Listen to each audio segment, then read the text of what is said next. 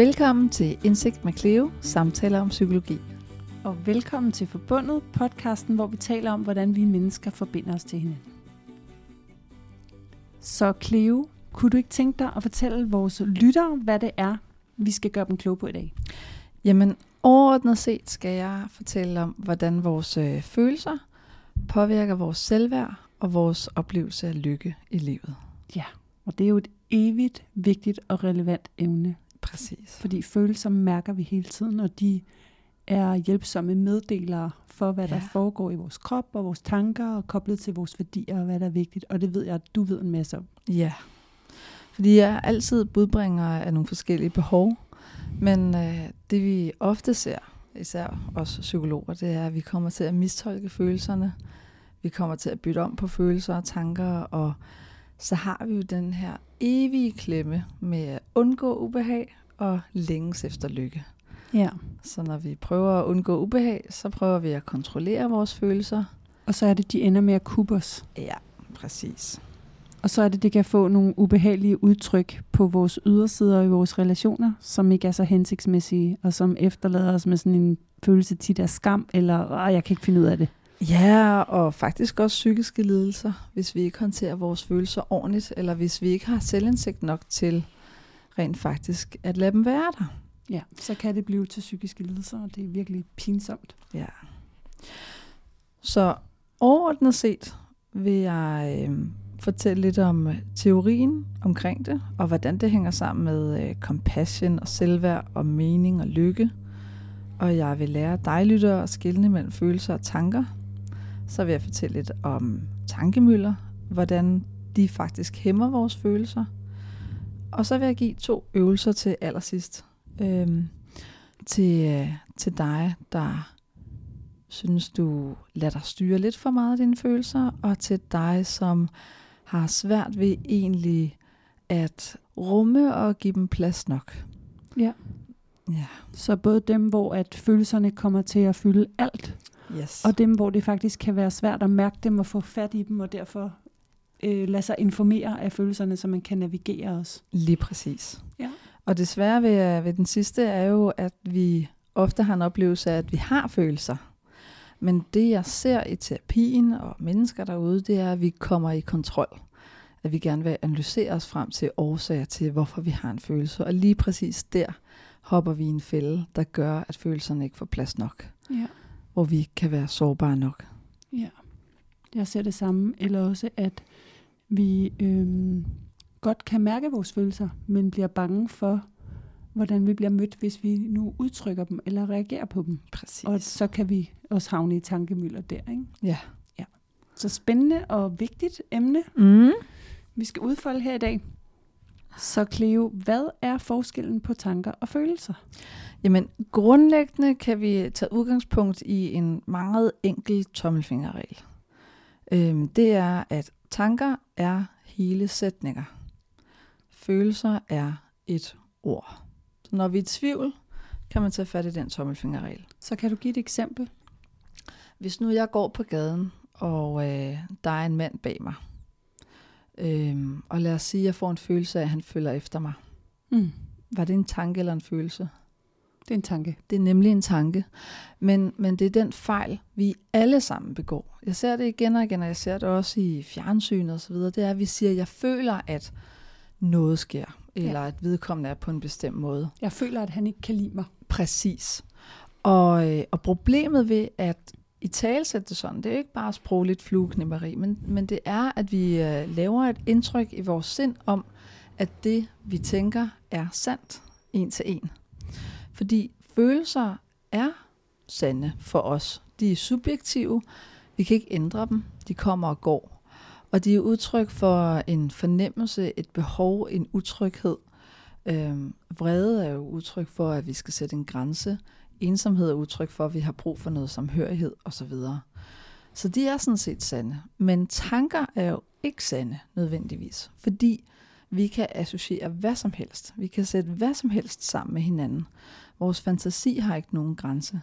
Så derfor skal vi være lidt mere kritiske og objektive og sætte tankerne lidt uden for os selv, Ja. hvis vi vil reflektere på en god og blid måde og rent faktisk blive hørt af andre.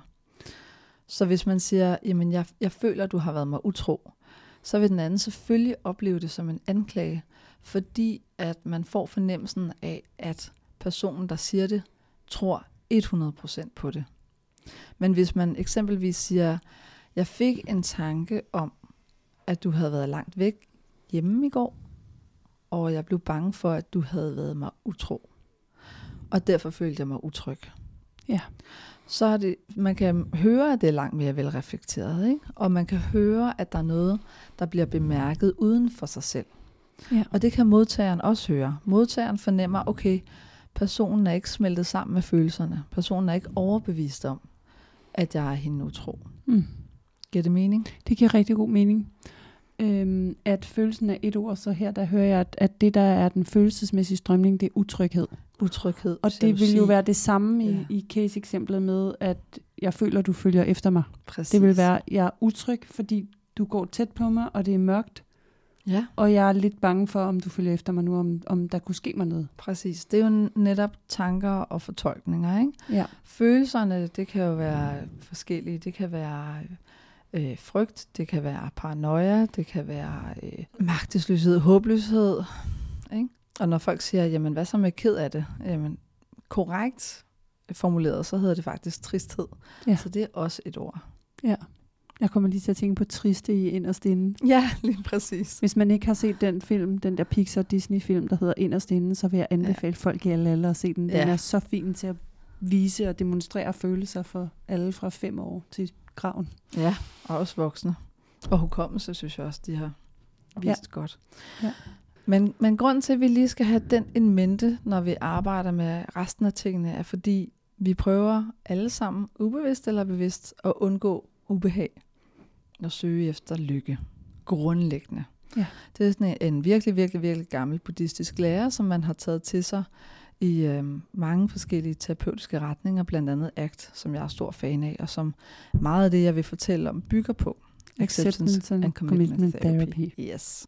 Når vi mærker en følelse, så har vi nemlig for vane at skubbe ubehagelige følelser væk. Og når vi gør det, den følelse, vi kan mærke tydeligst i det øjeblik, jamen det er jo skam, eller irritation, eller vrede på os selv, eller sorg over os selv, at vi ikke kan finde ud af noget. Så en ting er, at vi kan få en primær følelse af, lad os sige, usikkerhed eller skuffelse, men fordi vi med det samme ikke giver os selv lov til at mærke den følelse, så er vi allerede i gang med den anden følelse af irritation Ja. eksempelvis. Ikke? Og så har vi lige pl- pludselig to problemer. Og så kan det være, at vi hopper på et tredje problem, nemlig negativ evaluering af os selv.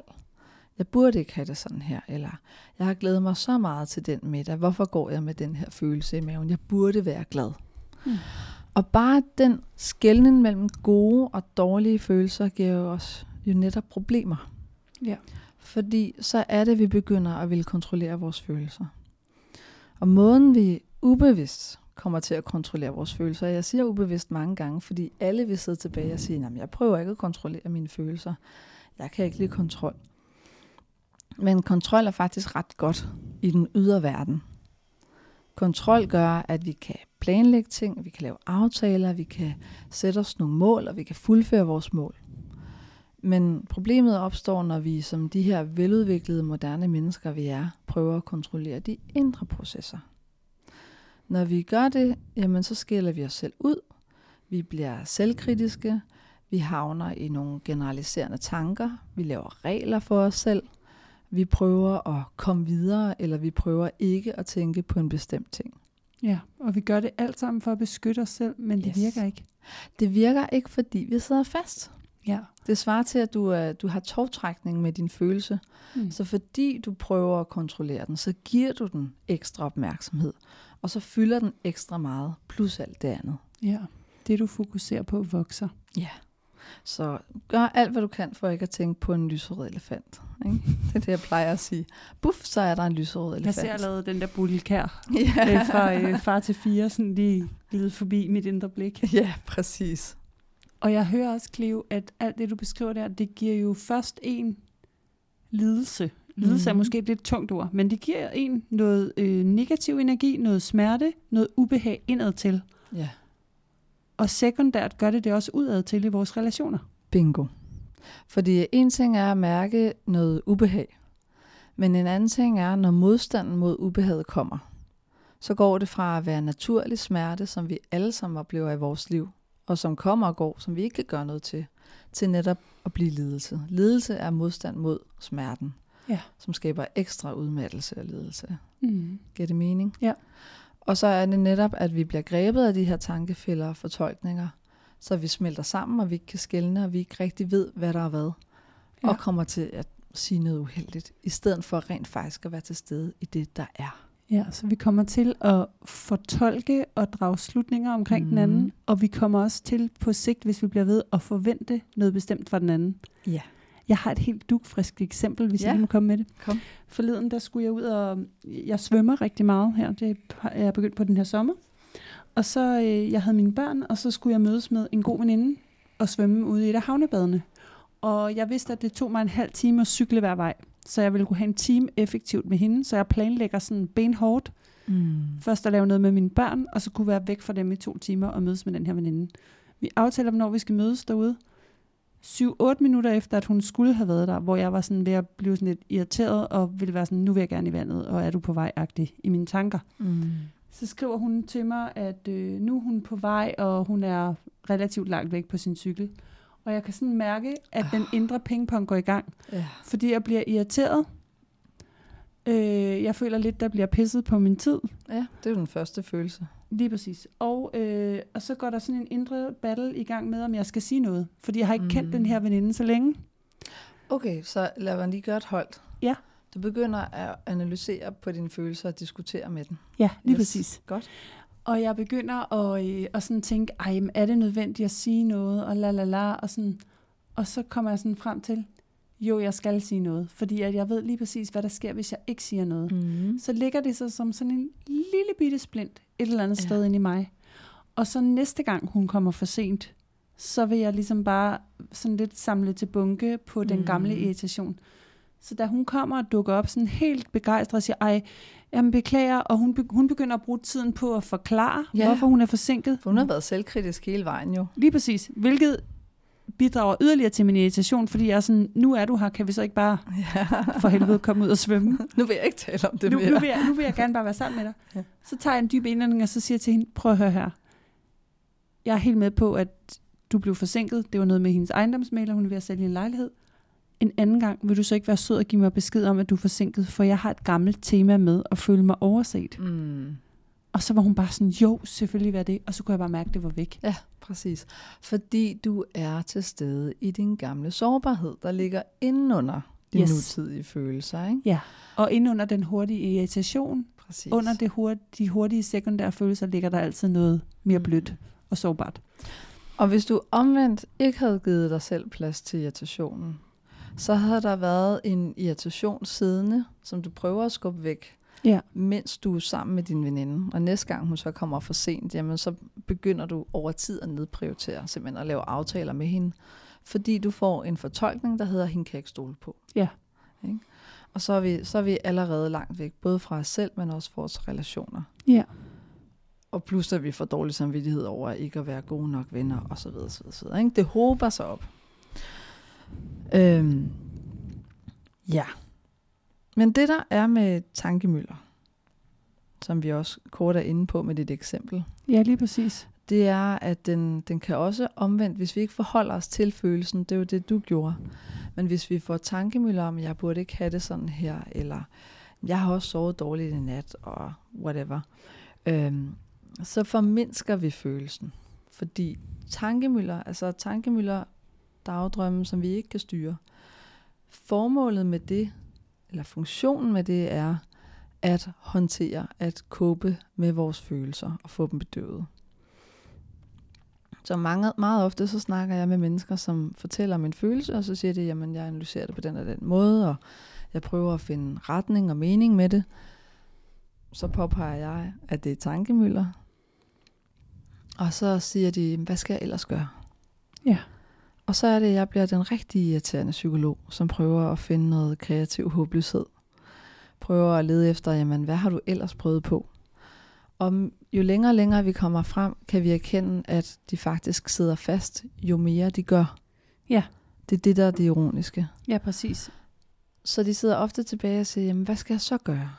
Jamen, nu skal vi prøve at være, i stedet for at gøre. Og det kan godt lyde meget langhåret og meget hippieagtigt, men hvad vil det egentlig sige? Jamen, det vil sige, at vi skal give plads. Vi skal øve os til at give plads til følelsen. Ja, rent faktisk mærke den. Rent faktisk mærke den, og vi skal øve noget, der er mega svært, som vi ikke er vant til altid.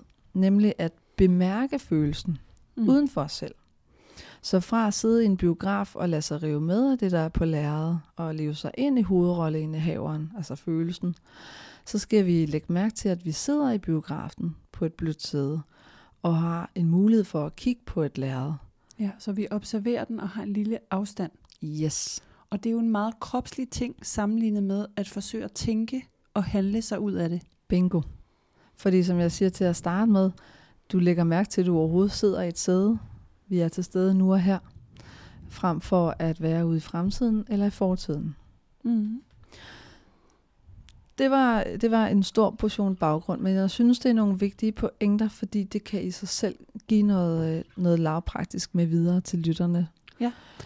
Jeg vil gerne lige tilføje en kort ting ja. omkring det kropslige der, fordi øhm, jeg arbejder jo emotionsfokuseret, som på mange punkter øhm, ligner rigtig meget. Ligner rigtig, rigtig meget. Ikke? Mm. Og det, som man arbejder rigtig meget med der, det er, altså mine klienter, de hører rigtig tit, tit mig spørge, hvad mm. mærkede du i kroppen lige der, eller hvad mærker du i kroppen lige nu, når du taler om det? Yeah. Og det gør vi for at øhm, gøre opmærksom på, hvordan man mærker ubehag. Mm. Men også noget, der er behageligt. Fordi så er det, man begynder at have de her markører for at kunne genkende, at før at jeg egentlig opdager måske kognitivt, at nu er jeg ved at være stresset, eller nu er jeg ved at have overforbrugt min energi, så kan det være, at jeg begynder at mærke, at mit bryst snører sig sammen, eller Præcis. det brænder i maven, eller jeg får sådan noget uro, der er citron, der løber gennem kroppen, eller min nakke spænder. Så man simpelthen kender, at man ligesom har sådan, ah, nu begynder mm. min nakke at spænde. Hvad er det, der foregår? Præcis. Så man begynder at kunne stole mere på sin krop, og så binde det sammen. Ja. Det emotionelle, det kropslige og tanker og fortolkninger. Ja.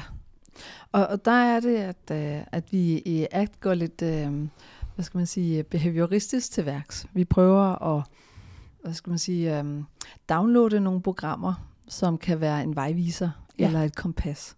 Fordi hvis, hvis øh, maven snører sig sammen for eksempel, så er det ikke sikkert, at man har kontakt til følelsen, men der ligger en masse lag af modstand ovenpå. Ja. Ofte fordi, at vi har fået fortalt som børn, at vi ikke må have en bestemt følelse, eller ikke, vi må ikke sige eller udtrykke os ordentligt. Øhm, så det vi, det vi mærker rigtig meget, det er modstand mod følelsen. Ikke? At vi kan mærke skam, at vi kan mærke, puha, det her det er ikke rart, det er ikke okay. Øh, og jeg vil se klienter hoppe direkte over til tanker igen. Mm. Men nu vil de begynde at lægge mærke til det. De begynder at bemærke, og åh, nu begynder jeg at kontrollere en følelse. Så nu skal jeg lige rykke øh, tre felter tilbage. Ja. Og prøve igen at være med modstanden mod følelsen. Ja, så det er det der med, at det faktisk, altså det er jo ret meget det der med at lære at være med sine følelser. Min erfaring er også, at så klienter, så, så bliver det sådan, Nå, så næste gang jeg bliver vred, eller næste gang jeg bliver rigtig ked af det, så skal jeg øve mig. Hvor jeg er sådan, nej, det er rigtig mm. godt at tørtræne det her i fredstid. Yes. Sådan så kroppen og hele vores tankesystem og nervesystem bliver tryg ved, at jeg kan godt tåle at mærke en følelse, mm. som, som jeg kan være lidt bange for at mærke, uden at det vælter mig. Ja, og plus at, at øh, bemærke, at følelser kommer og går konstant. Ja. Øhm, nogle er stærke, og andre er svære, men der er altid noget på besøg. Ja. Så når vi har bemærket den, og vi bemærker den fem minutter efter, jamen, så har den forandret sig. Ja. Og det er netop også formålet med terapi, hvis jeg må sammenligne med, hvis vi skal lære at sejle på en båd. Øhm, formålet med terapi er ikke at få bølgerne eller havet til at lægge sig ned og få følelser til at forsvinde. Nej. For det er en umulig opgave. Så når en klient kommer til mig og siger, at jeg vil gerne af med angsten, så siger jeg held og lykke, Ja, det gør jeg også. fordi det er en grundfølelse. Eller jeg vil gerne lære at styre mine følelser. Ja. Så siger jeg, at jeg vil gerne give dig nogle værktøjer, men vi kommer aldrig til at styre havet. Nej. Formålet er, at vi skal navigere på skibet, så vi ikke kender. Ja. At vi bliver fleksible. Ja. Og så vender vi jo tilbage til det her skillen mellem gode og dårlige følelser. Når vi er nået til et sted, hvor at der ikke er gode og dårlige følelser, men at vi byder alle følelser velkommen. Ja. Der er en helt anden robusthed og ro i det. Ja. Så når jeg laver øvelser med klienter, så vil de erfare, så vil de først sige, at følelsen blev lidt mindre. Og så vil jeg sige, hmm, det er ikke helt formålet med øvelsen, men hvad erfarer du mere?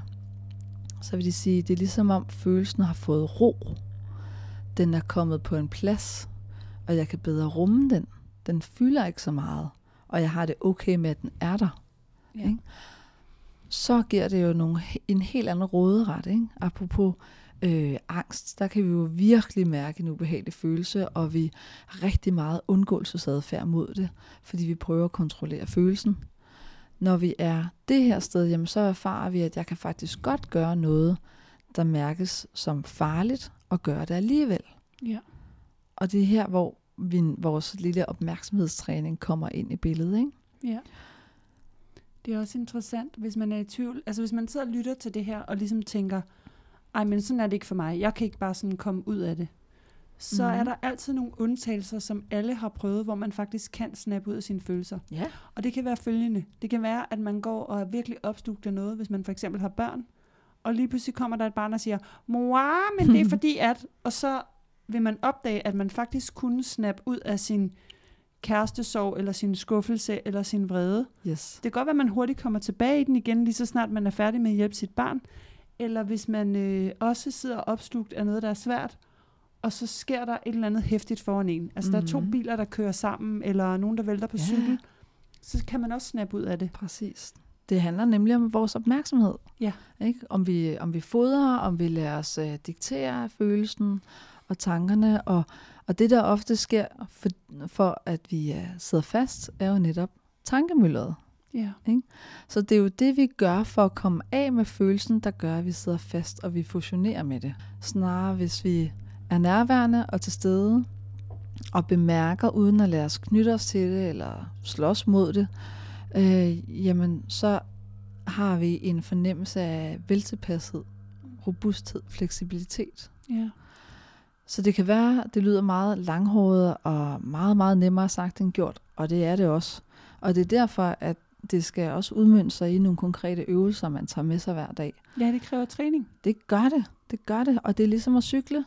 Man skal gøre det mange gange, og man skal, man skal høre mig synge samme sang mange gange. Så til sidst kan man synge med, ikke? Cleo, du sagde i indledningen, at der ligesom var forskel på det her med, om man skal op- eller nedreguleres. Altså om man Ja, øh, kommer til at gå meget i affekt, altså i for eksempel vrede eller frustration, eller om man bliver sådan en, der lukker sine følelser ned og nærmest bliver depressiv. ja lige præcis. Øhm, man kan sige, fælles for dem er at undersøge på en ikke analyserende, tænkende, kontrollerende måde, hvad var det egentlig for en følelse, jeg først fik, og hvor skal den egentlig rettes hen. Det de har til fælles. Men der hvor at vi adskiller os, kan være i forhold til måden, vi kåber med følelser på, altså hvordan vi håndterer dem på per rutine. Personer, som har mange blandede følelser, men kommer til at holde dem inde over tid, fordi at de enten er for skamfulde, eller det ikke passer ind i konteksten, eller de har et, et gammelt leveregel om, at de for eksempel ikke må være til besvær. Øhm, de kan komme til at samle på følelserne. Og det fungerer lidt ligesom en forsikring, en, en opsparing. Og på et tidspunkt, så kan vi ikke rumme mere. Fordi bare fordi vi prøver at ignorere følelsen, så betyder det jo ikke, at den forsvinder. Der er ikke uendet lærerplads. Nej, det betyder bare, at vi øh, står og holder vagt og leger dørmand, og holder øje med, om følelsen ikke kommer ind ubevidst.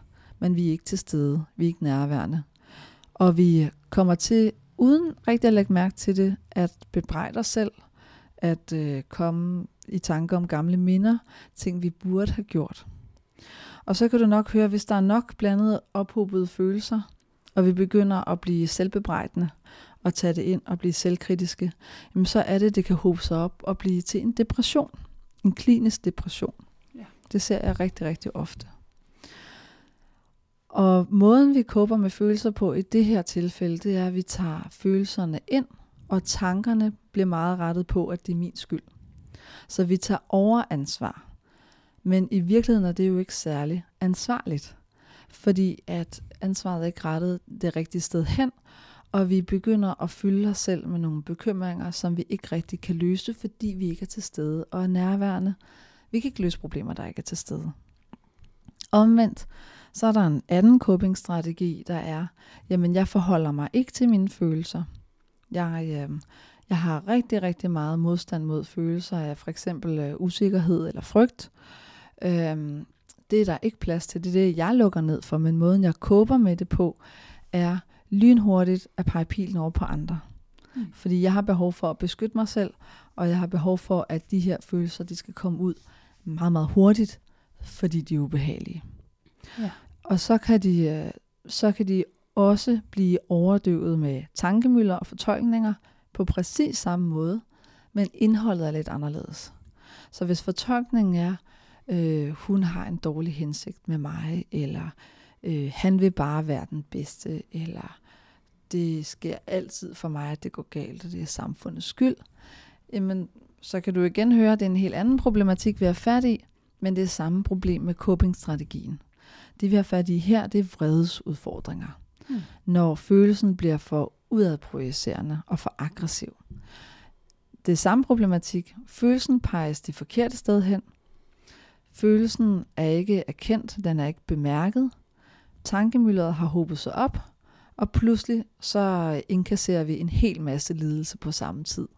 Fordi alle de opsparede følelser kommer ud, men på en forkert måde, eller på en måde, der ikke er hvad skal man sige, den mest funktionelle, den mest brugbare for en selv. Ja. Så det, man kan sige om, om vredesproblematikken, er lidt anderledes end depressionsproblematikken. Mm. Men grundlæggende er formålet at kunne være til stede her nu og bemærke, hvad der sker. Det der bare er med vredesproblematikken er, at vi skal lige, vi skal lige have et trin mere på, før vi kan det. Fordi hvis vi er der, hvor at vi ikke kan kontrollere vores vrede, eller vi bliver for reaktive, så har vi ofte reageret for sent, og vreden er kommet for hurtigt. Så vi skal også kunne nedregulere os selv. Mm. Og der har jeg ført i en øh, model fra dialektisk adfærdsterapi. Og dialektik, det betyder en balance mellem to poler. Fordi vi vil jo gerne afsted hen, hvor vi hverken er for reaktive og aggressive, eller tager for meget ind, altså putter for meget på os og holder for meget nede, som den depressive. Vi vil gerne være der i midten, hvor vi kan bemærke følelsen, lige undersøge, okay, den er der, og hvad vil jeg gøre ved den? Mm. Ikke? Øhm, når vi har fat i øhm, bredden, jamen så skal vi tage udgangspunkt i, hvad er det, der sker, og hvad skete der egentlig før det? Er min følelse berettiget, eller er den ikke berettiget? Skal jeg sætte en grænse, eller skal jeg simpelthen køle mig selv ned nu?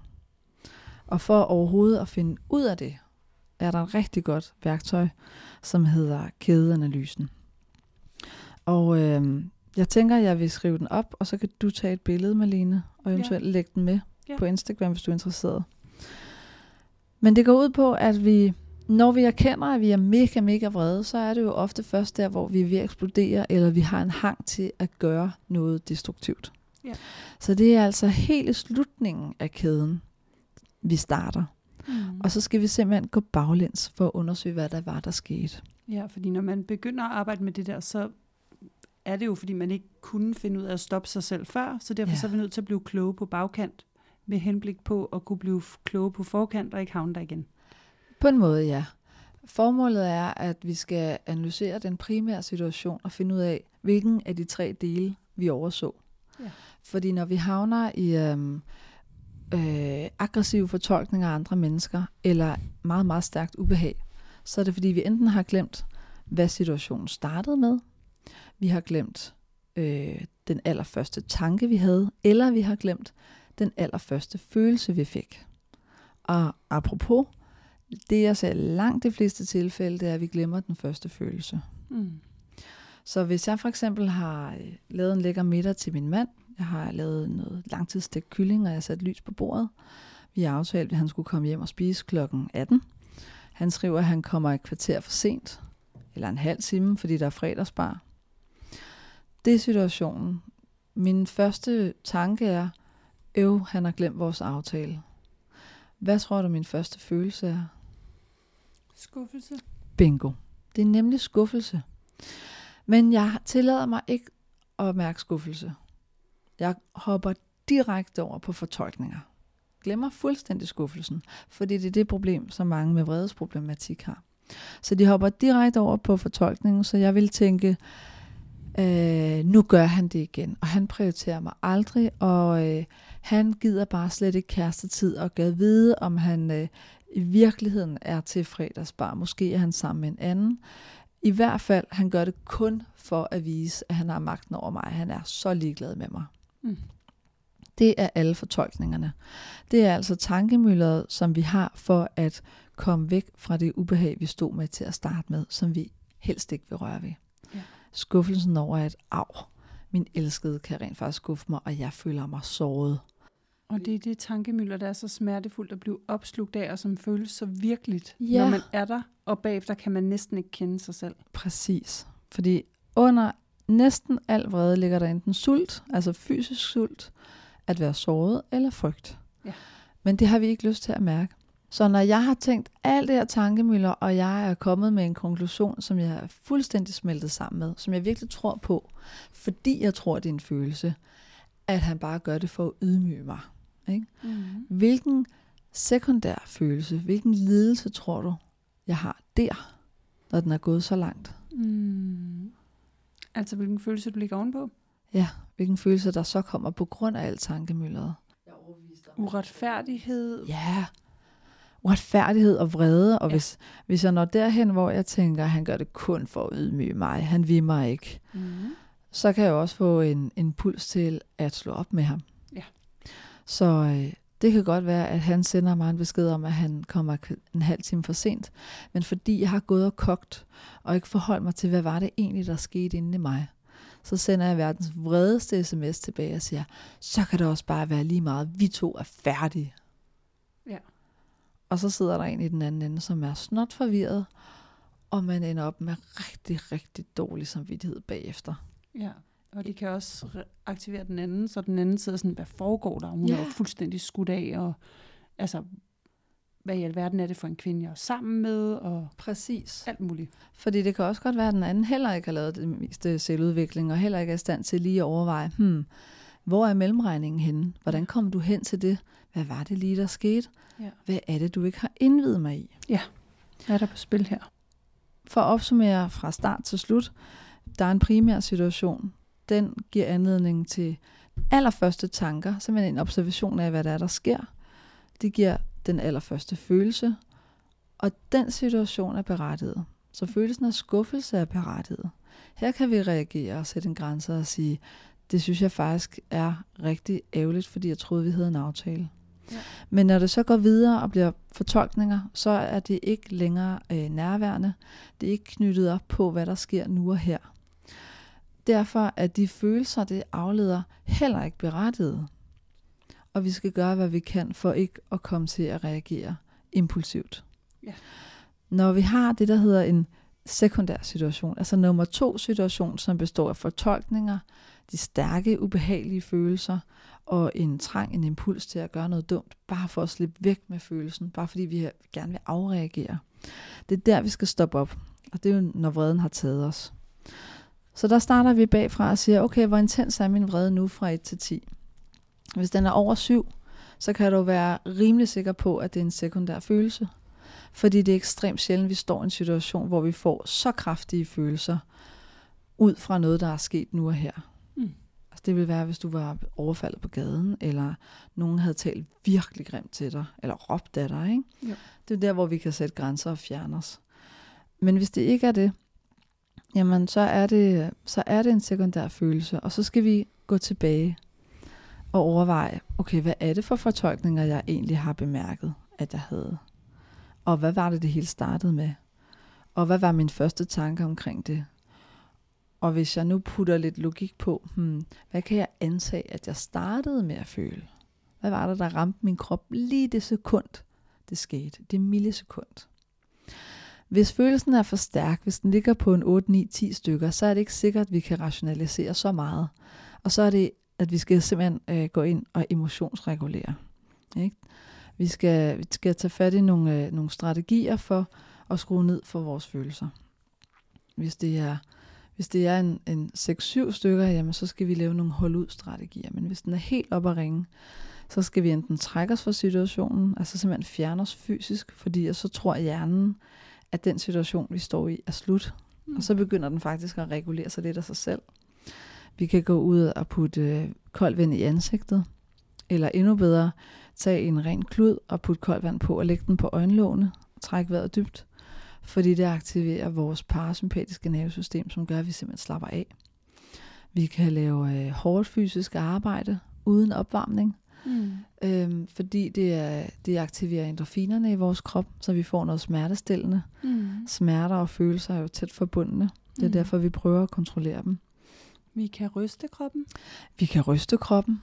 Vi kan putte, altså det lyder lidt masochistisk, men, men man kan også tage en elastik om sit håndled og hive og give slip. Mm. Fordi så får, man, så får man simpelthen afledning gennem fysisk smerte, uden Præcis. at man gør skade på sig selv. Ja. Vi kan øh. også slå en pude. Ja, ikke med vrede. Fordi, fordi at, at det der med vrede er, at vi skal nedregulere den. Så lige så snart du begynder at slå i puder eller råbe, så bliver den ikke udslukket. Fordi normalt, når vi, når vi græder, når vi mærker sorg, når vi mærker frygt, så er vi vant til, at de følelser, de går over af sig selv. Men, men lige med vrede skal vi sørge for at prøve at skrue ned for den og aflede den. Hvis vi sender signaler til kroppen om, at jeg reagerer på vreden, så bliver den faktisk større. Så det man ser er, at, at hvis, vi, hvis vi slår en pude, eller vi slår øh, hånden ind i væggen, hvis vi øh, råber, jamen så går det over og bliver, at vi reagerer. Vi kommer til at reagere på impulsen. Vi kommer til at reagere på det, følelsen gerne vil have. Men vi skal i virkeligheden fjerne os fra situationen, putte koldt vand i ansigtet, trække vejret dybt. Men, men det er super interessant, fordi at, at det der forskellen er, at problemet hos den med vrede er, at følelsen bliver udadprojicerende. Mm. Og problemet med, med den, som lukker ned for følelser og ikke giver sig selv lov til at føle, den depressive er, at det bliver indadprojicerende. Så de skal ja. nemlig ud med det. Ja. Hvor den anden skal lære at tolke det, så de kan sætte rolige grænser. Giver det mening? Ja, det giver super god mening. Og så sidder jeg og tænker på, at min erfaring er også, at for nogle mennesker, der kan det være måske første gang, de tillader sig selv at mærke vrede i kroppen, og der kan det være rigtig godt for dem at sætte noget krop på, og for eksempel råbe i en pude eller slå. Yes. Men jeg hører dig sige, at det måske ikke altid er tilfældet, så, så hvad tænker du om det? Nej, lige præcis. Man kan sige, når vi, nu tager jeg meget konkrete eksempler op, ikke? hvis vi taler om, om, om depression, øh, en, en depressiv periode og en vredesproblematik, så er det det er grundlæggende samme problem, men det håndteres på to forskellige modsatrettede måder. Ja. Så hvor at en med vredesproblematik, der er meget udadreagerende, mm. vedkommende øh, kan have tendens til ikke at forholde sig til den første følelse, men hoppe med på fortolkninger.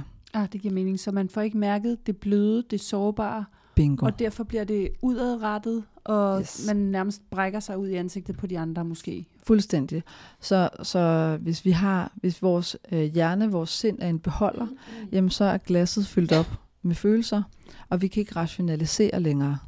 Så vi skal simpelthen have hældt lidt af vandet ud, før vi kan rationalisere ja. og sætte grænser på en afstemt måde, hvor vi faktisk giver os selv lov og plads til at mærke, hvad var det i virkeligheden, jeg følte. Ja. Bag de her fortolkninger, hvad var det i virkeligheden, jeg mærkede. Ja.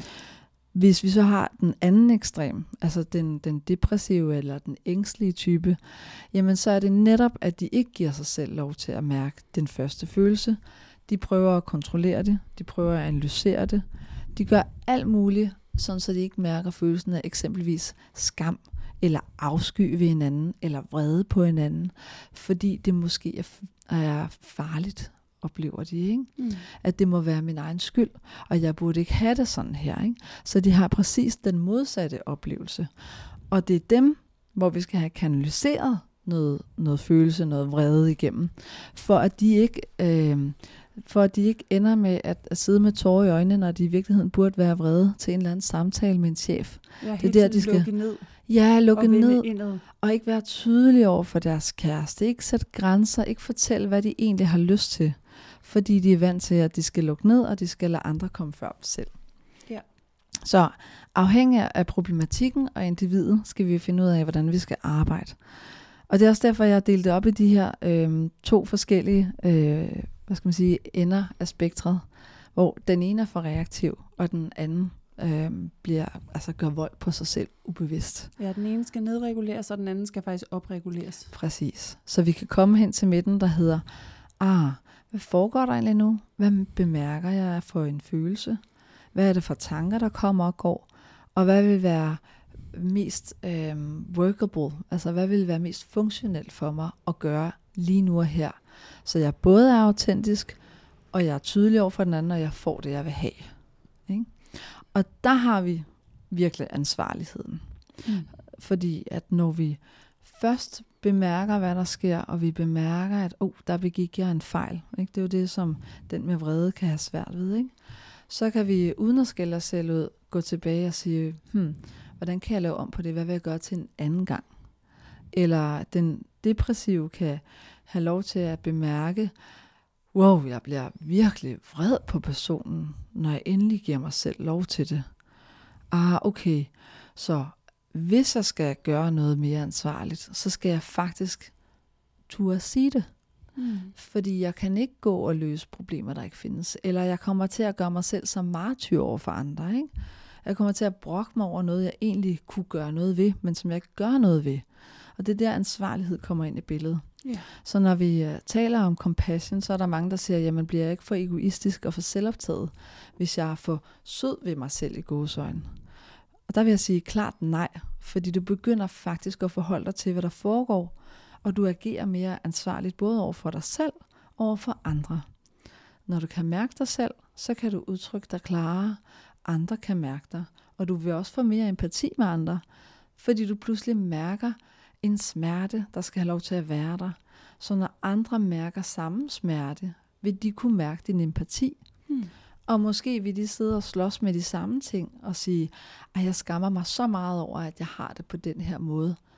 Og Ja. vedkommende kan sige, jeg forstår virkelig godt, at det må være forvirrende og tungt. Ja. Fordi personen selv har været der. Så nej, man bliver ikke egoistisk, man bliver faktisk empatisk. Både over for sig selv og for andre. Nå, det var kædeanalysen. Og vredesproblematik.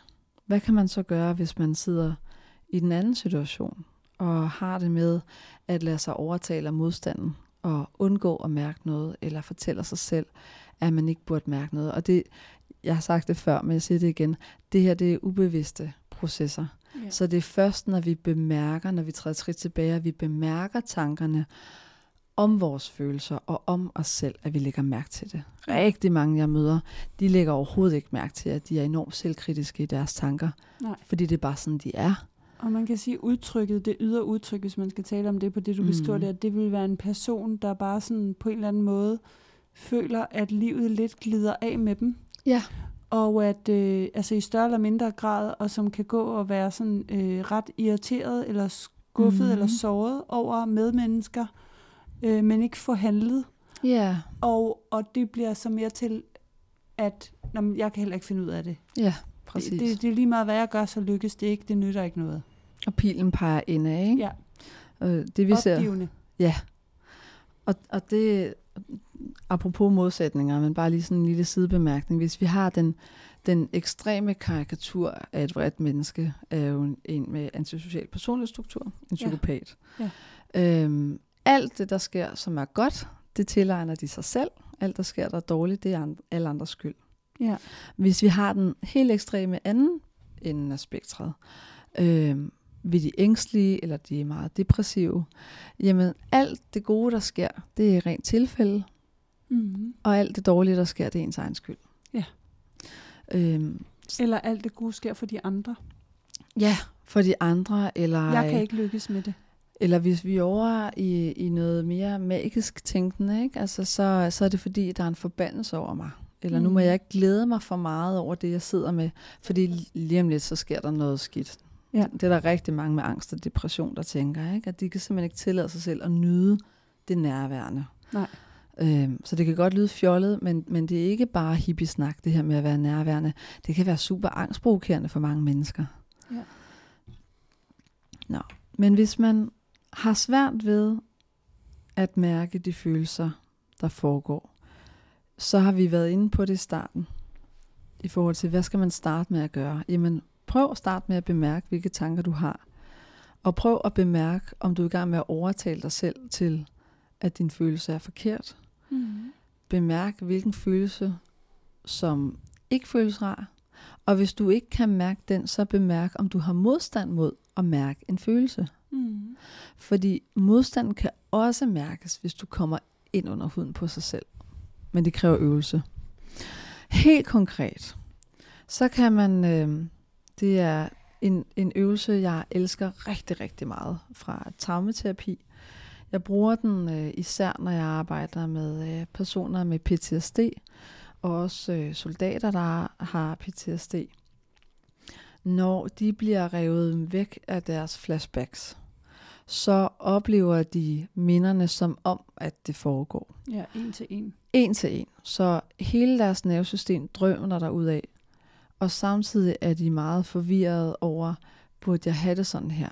De har meget skam over de følelser, de har. Skam er jo defineret ved, at ikke ville have en bestemt følelse, eller ikke synes, man fortjener at have den, at det ikke er slemt nok. Ja. Hvorfor er jeg ikke kommet videre? Det er lang tid siden. Ja, Mm. Øh, jeg burde ikke føle mig øh, som et offer, øh, jeg burde klare mig selv, og så videre, så videre, så videre. Konkret, så lad os forestille os, at vi sidder foran en person, som ikke kan mærke noget, og øh, er meget overanalyserende, meget op i hovedet. Vi kan forestille os en ængstelig mand, eller Ja. en, der er gået ned med stress, hvor at følelserne er helt op at ringe, men det er nervesystemet. Vi er i kamp, flugt, frys. Vi har brug for at stoppe op, kaste et anker, så vi lige kan orientere os i, hvad er det egentlig, der sker lige nu. Mm. Der guider jeg dem til at først lukke deres øjne og bemærke, hvilken følelse, som der kan være besøg af. Bare en lille bitte my. Og det kan være noget skam, det kan være følelsen af modstand. Så gør vi øh, noget ret flippet. Vi putter det under mikroskop. Så vi kigger på den nært. Vi kigger på, hvilken farve den har, hvilken form den har, om den har en lugt, hvor stor den er, hvor den sidder i kroppen. Hvorfor kan man det? Fordi at jo mere vi undersøger følelsen tæt på på en nysgerrig, åben og ikke dømmende måde, jo mindre farlig bliver den. Jo mere erfaring får kroppen og nervesystemet med, at det er trygt at mærke en følelse. Ja, det, er jo- det er jo enderesultatet af øvelsen. Mm-hmm. Øh, så vi øver os simpelthen på ikke at dømme den, ikke at ville kontrollere den. Så jeg tvinger dem til at gøre det, jeg prædiker. Ikke? Og så kan de sige øh, sådan, åh, jeg kan ikke rigtig få fat på det, jeg har ikke lyst til at røre ved det. Og så bliver den irriterende psykolog igen, og siger, "Nå, så må vi lige gå to felter tilbage. Det er faktisk meget genialt, det der med farve og form og sådan noget, som er sådan lidt flippet, tænker jeg, fordi Mhm. mm. at det netop bryder med den tænkning, man ellers ville glide ind i. Bingo. Så vil du netop glide ind i, øh, så vil du høre en meget overanalyserende person ja. tale videre i tanker eller Yes. fortolkninger. Eller, men det er heller ikke så tit, jeg har det sådan her. Nogle gange er det også, men hvis det er sådan, du skal sidde og lede efter en farve, Ja. det bryder fuldstændig med, med den tankerummel, der ellers er. Jeg tvinger dem nemlig til at være sansende. Ja. Jeg vækker kroppen med noget konkret. Og hvis jeg spørger dem, jamen, hvor sidder den henne i kroppen, og de så svarer, mm, det ved jeg ikke, men jeg, jeg kan heller ikke lige finde ud af, hvorfor jeg egentlig har den følelse lige nu. Så stopper jeg dem, og så siger jeg, oh, jeg pauser dig lige nu. Det er okay, hvis den forsvinder igen. Men prøv lige at lægge mærke til, om der er en farve. Om du har en farve i din krop lige nu. Mm. Nå, den er, den er rød. Okay. Fint. Og så kan det godt være, at den er forsvundet. Det er fint nok. Men så hopper vi videre, til næste, som er at bemærke, hvilke tanker, der kommer og går. Og der kan de, der kan de fortælle noget. Ja. Og så er det, jeg pauser dem igen og siger, du skal bare, du skal bare have det ind i hovedet. Du skal bare lægge mærke til det. Prøv at forestille dig, at alle dine tanker, det er små mænd eller noder, øh, der sidder på en sky. Det er alt efter, om, om de kan høre deres tanker eller se deres tanker for sig. Skal du, du skal bare sidde og se dem. Eller på et løbebånd, at de, eller et, sushi-bånd, de glider mm. forbi dig. Mm. Men lige nu skal du bare øve dig i at betragte dem. Du skal bare bemærke, at de er der. Men pas på med ikke at hoppe i dem. Bare læg mærke til, om der er nogle tanker om, at den her øvelse er pisseirriterende. Eller om der er nogle tanker om aftensmaden i aften. Ja, fordi hvis man også begynder at engage med tankerne, Mm. så er det jo, at de aktiverer følelserne, yes. og omvendt. Ja, de, de aktiverer nemlig de sekundære følelser. Mm. Øhm, men det vi træner nu her, det er at træde skridt tilbage, diffusion og se dem på afstand. Præcis. Og det er vildt svært for folk, der plejer at tøjle og kontrollere deres følelser Og tanker. og tanker. Så hopper jeg videre til kroppen. Jeg beder dem om at øh, lægge mærke til fem ting, de kan se omkring sig. Jeg lægger mærke til, hvor mange lyde de kan høre. Jeg lægger mærke til deres kropsfornemmelser. Jeg beder dem om at lægge mærke til, hvilken duft de kan lugte. Og, og de her dele af sanseapparatet gør jeg lige så lang tid, som følelserne og tankerne. Og når vi så er gået ind i dem, jamen så er deres nervesystem allerede slappet mere af. Ja, mere nedreguleret. Ja, når vi så går ind i runde to, fordi jeg beder dem faktisk om at bemærke, hvilken følelse du har i kroppen igen, Mm. så begynder der at komme noget frem. Og så kommer modstanden frem, så vil de bare ikke mærke den. Mm-hmm. Men vi gør det samme igen, øver os på at beskrive den, åbent og nysgerrigt. Men man kan sige, at bare det at kunne mærke og benævne modstanden, er jo også at kunne mærke noget. Kæmpe. Det er en så er kæmpe du allerede, forskel. jeg kan mærke, hvad kan du mærke i din krop? Ja. Jeg kan mærke irritation. Ja, Jeg er super meget modstand mod, at du skal sidde og tale til mig med sådan en blød psykologstemme. yes. Og så laver jeg ren hundetræning. Ej, hvor er det godt. Mm. Super godt, du kan mærke det. Fedt, at du tør udtrykke det for mig. Wow, skide godt. Det her, det er et laboratorie. Du må føle hvad som helst. Og jeg Mhm. kan rumme det. Jeg har dig, jeg beskytter dig, jeg er der. Alt er godt. Alt Ja. er godt. Du klarer Ja. det så godt. Ja. Øhm, når vi så når hen til, øh, så laver vi nogle runder mere med følelser og tanker og krop. Og når vi når hen til, til tredje, fjerde runde, fordi så lang tid tager det, så begynder de at finde fred med den følelse, der rent faktisk er til stede. Og jeg kan se, hvordan hele deres nervesystem slapper af. Mm. Samtidig med, at de siger, jeg har en kæmpe følelse af frygt og angst. Ja. Det jeg også siger i hver runde, som jeg prøver at give klienten videre som en monolog til sig selv, jeg beder dem faktisk om at skrive det op, det er, jeg bemærker, at jeg har besøg af en følelse. Jeg bemærker, at jeg har tanker, der kommer og går. Mm. Jeg møder dem åbent og nysgerrigt. Og jeg er villig til at rumme den følelse, der er til stede. Ja. Så i det skaber vi en bevidsthed om, at jeg er ikke følelser. Jeg er ikke tanker. De er uden for mig. Jeg er nysgerrig og åben. Det vil sige, at jeg er ikke dømmende. Jeg prøver at kontrollere dem. Jeg holder op med at slås mod dem. Mm. Øh, og jeg er villig til at rumme dem. Mm. Så jeg siger ikke til mig selv, at jeg skal kunne rumme alle følelser. Nej, Fordi jeg så- er bare åben for at Ja, gå i gang med at prøve det her. jeg er villig til at prøve det af. Mm. Fordi hvis vi, skal, hvis vi skal kunne rumme det fra starten, så begynder vi at hoppe ind i selvkritikken igen, og så sidder vi fast i Så bliver det fælden. noget nyt, du skal være perfekt til. Bingo. Jeg sidder og bliver inspireret. Jeg, jeg er på, nogle gange har jeg med klienter, som har haft meget svært ved at se det her med, at du ikke er dine tanker. Ja. Så har jeg sådan, på et tidspunkt fik jeg sådan en intuitiv idé, og så har jeg gjort det nogle gange og sagt, ved du hvad, lad os lige prøve et lille eksperiment. Mm. Så hvis du er okay med det, så filmer jeg lige dig i to minutter nu, mens du sidder med lukkede øjne. Mm. Og så siger du bare alle tanker højt, der kommer igennem dit hoved. Og så filmer vi det bare lige, og så taler vi om det bagefter. Mm. Og, øh, og, og jeg siger også altid på forhånd, og alt hvad du måtte tænke af dårlige ting om mig, Ja. det siger du også bare lige højt. Ja, præcis. Og det som folk opdager, når vi gør det, det er flere ting. For det første så er det, hvor vildt stor mængden Mm. af bullshit, der kører igennem vores hoved, den er. Oh yes. Den anden er det der med, jeg kan jo ikke engang nå at sige en tanke højt, før det er overtaget af to-tre nye tanker. Bingo. når det kører. Og så er det også det der med, hvordan det stikker i hver sin retning, og hvor sindssygt meget af det er. Præcis. Altså jeg kan huske en klient, hun var vildt modig, så det var sådan noget med, jeg tænker på, hvor grim din neon pink cardigan, der hænger derovre er. og så tænker jeg på, hvad du vil synes om mig, når nu jeg siger det højt nu. Og jeg tænker også på, om jeg egentlig fik parkeret inden for striben ude på Vudrupsvej. Og ja. altså, det var bare, det var genialt. ja. Og vi, vi grinede så meget, da vi så videoen sammen bagefter, og det har bare givet hende så meget. Hun sagde sådan, det var ligesom et tandhjul, der skiftede inde i hende. Og hun kunne se sig selv udefra. Præcis. Så det, du giver hende, er faktisk diffusion. Præcis. Du, du tvinger hende til at bemærke noget, der er uden for hende selv. Og vi kan kun se det her, fordi vi ikke er det. Bingo. For vi kan ikke se, altså vi kan ikke se det, hvis vi er, er fusioneret med det. Nej.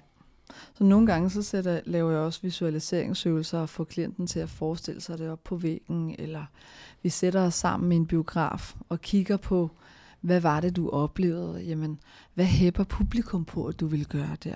Nå ja. Synes publikum, du skal gælde dig selv ud? Nej, de har jo egentlig empati og compassion. Det var da egentlig pudsigt. Ja. Men det er det, der sker, når vi kan se os selv udefra, og ligesom træder ud af vores ego, og ikke er fusioneret med vores følelser eller vores tanker. Når vi ikke tager tingene for gode varer, så springer der lige pludselig en masse kærlighed ud, og ja. vi kan nedregulere os selv. Men det der er med, med kaste anker, som jeg synes er genialt i forhold til den her problematik, det er, at vi inddrager nervesystemet også.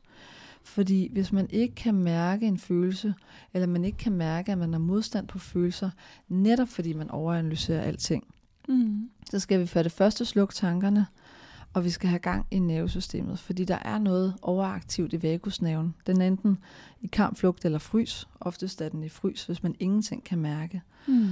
Og den her øvelse går ind og regulerer på kroppen og nervesystemet, Ja, så vi får adgang. som er vildt vigtigt. Præcis. Mm. Apropos det eksempel, du kom med, med, med at filme det. Jeg har også, øh, dog ikke i den her klinik, fordi at det vil larme for meget, men jeg har også øh, gjort det, at jeg har gået ved siden af klienten og leget, at jeg var klientens tanker. Så klienten har gået rundt, og så har jeg bare talt non-stop i alle mulige retninger, hvad der lige faldt mig ind. Ikke? Sådan, og kan vide, hvad jeg skal tage aftensmad i dag, og det er en fin vejr, og udenfor. Plapret lige så meget som din klient der, fordi Mm. det er det, vi kan. Og så har vi gjort det i 10 stive minutter. Det æder med mig længe. Yes. Men det, der sker, er, at først så er klienten optaget af, hvad det er, jeg siger. Og efterhånden så begynder klienten at bemærke, det her det er sgu da lidt irriterende. Mm.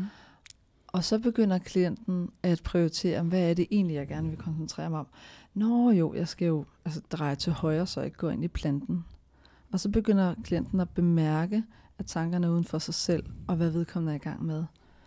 Og i de sidste par minutter, der har klienten evnen til at overhøre, hvad det er, jeg siger. Mm. Så det 10 minutter er lang tid, men, men det er virkelig meget, man kan opnå på de 10 minutter ved at lave sådan en fjollet øvelse. Ja. For at binde det hele sammen, så har vi i dag talt om, hvad vil det egentlig sige, når folk siger, at du skal mærke efter og rumme følelser? Ja. Og hvorfor giver det egentlig god mening? Det giver god mening, fordi du får det bedre med dig selv. Du bliver mere autentisk. Du kan udtrykke dine følelser og dine behov fra et ærligt sted. Du kan simpelthen fortælle, hvad det i virkeligheden handlede om, da du blev vred. Eller du kan være omsorgsfuld med dig selv og være okay med, at i dag er en dårlig dag. Mm. På lang sigt vil du blive mere fleksibel. Du vil være meget bedre til at håndtere voldsomme følelser, der kommer og går. Altså det her med at navigere skibet. Mm. Og du vil derfor blive mere frygtløs og turde gøre flere ting. Du får meget bedre relationer og mere ro. Præcis, fordi der skabes en gennemsigtighed. Ikke? Da du gjorde og sagde sådan, så vækkede det den følelse i mig, og jeg fik den tanke. Snarere end bare at være reaktiv eller holde det inde, ikke sige noget, så ens grænser bliver udslettet. Hvis vi kan det, jamen så får vi en fornemmelse af, hvem er jeg i forhold til andre? Hvad er okay med mig, hvad er ikke okay med mig? Og vi får også en fornemmelse af, at uanset hvilke følelser jeg har, så er de okay, fordi det er mine følelser. Og jeg kan ikke tage alle tanker for givet, men jeg skal se dem med en afstand. På lang sigt, i det store billede, opnår vi faktisk lykke af det her. Fordi vores følelsesliv får lov til at være ustabilt, fordi det er det i naturen. Ja. Vi gør det, der giver mest mening for os. Det, der virker bedst for os. Og vi bliver bedre til at bemærke, hvilke værdier vi har, hvad der er vigtigt for os i vores liv. Og følger vi vores værdier gennem vores liv, så vil vi også opnå mere lykke. Mm. Snarere end at gå på kompromis med os selv, eller overhøre os selv, Ja. skrue ned for os selv. Enig. Ja. Jeg får lyst til også lige at sige, at hvis man har lyttet til det her, og sidder og tænker, ej, det kan jeg mærke, at det skal jeg, men det kan også være vildt svært, så vil jeg bare sige, at det her, det er noget, der kræver øvelse, fordi de oh, fleste yes. af os, vi har ikke lært det, og vi har ikke lært det, fordi vores forældre havde ikke lært det af deres forældre. Nej. Så det giver mening, hvis man synes, at det her det kan være øh, noget, der kræver noget, og det giver også mening, hvis man kan have brug for hjælp. Mm. Og så er man meget, meget velkomne til at kontakte Cleo eller jeg, og I finder os på intervention.dk. Vi Ja. skriver også linket i show notes. Så øh, vil vi rigtig gerne hjælpe jer til at blive bedre til at mærke jer selv og navigere i livet. Ja. Fordi de øvelser, vi har fortalt om, de er jo meget konkrete, og det gøres bedst sammen med nogle andre. Det er Ja. svært at gøre alene. Mm. Ja, og så vil jeg gerne øh, plukke, hvis det er okay. Mm. Jeg vil gerne øh, plukke mine lyttere for Malenes podcast. Mm. Den hedder Forbundet. Og du har en øh, masse fede psykologer og personer, fagpersoner inde og tale om alle mulige emner inden for vores fællesskab, både i familie og på arbejdsliv. Altså hvordan vi er forbundet. Er det ikke rigtigt? Der er alt muligt omkring parforhold, der er en masse omkring børn, der er, øh, der er faktisk alt muligt. Der er også noget omkring skoleliv og trivsel, og Mm. vi kommer vidt omkring. Ja. Og øh, til jer på Forbundet, Malenes lyttere, så har jeg øh, to podcasts. Den ene hedder Indsigt med Cleo samtaler om psykologi, og det er alle mulige blandede emner. Det jeg har taget udgangspunkt i, det er, jeg vil gerne have nogle gæster på besøg, der er passioneret om et emne, og så vil jeg bare have lov til at blive klogere. Så det peger øh, i nogle forskellige retninger. Der er rigtig meget om, øh, om kærlighed og familieliv, og også om øh, psykiske lidelser og terapi. Og så har jeg Hvorfor gik du ikke bare, som handler om psykisk vold, og hvordan vi passer på os selv, når vi har været i en psykisk voldelig situation, enten i parforhold eller på arbejde. Godt. Ja. Nu er vi ved vejs ende. Tak Det fordi I lyttede med. Ja, tusind, tusind tak. Og tak fordi, at du øh, ville være med til vores lille co-creative projekt her. Men jeg har glædet mig som et lille barn til endelig at få lov til at være med på din podcast. Yeah. Ja. Vi høres ved derude. Ha' en rigtig god dag,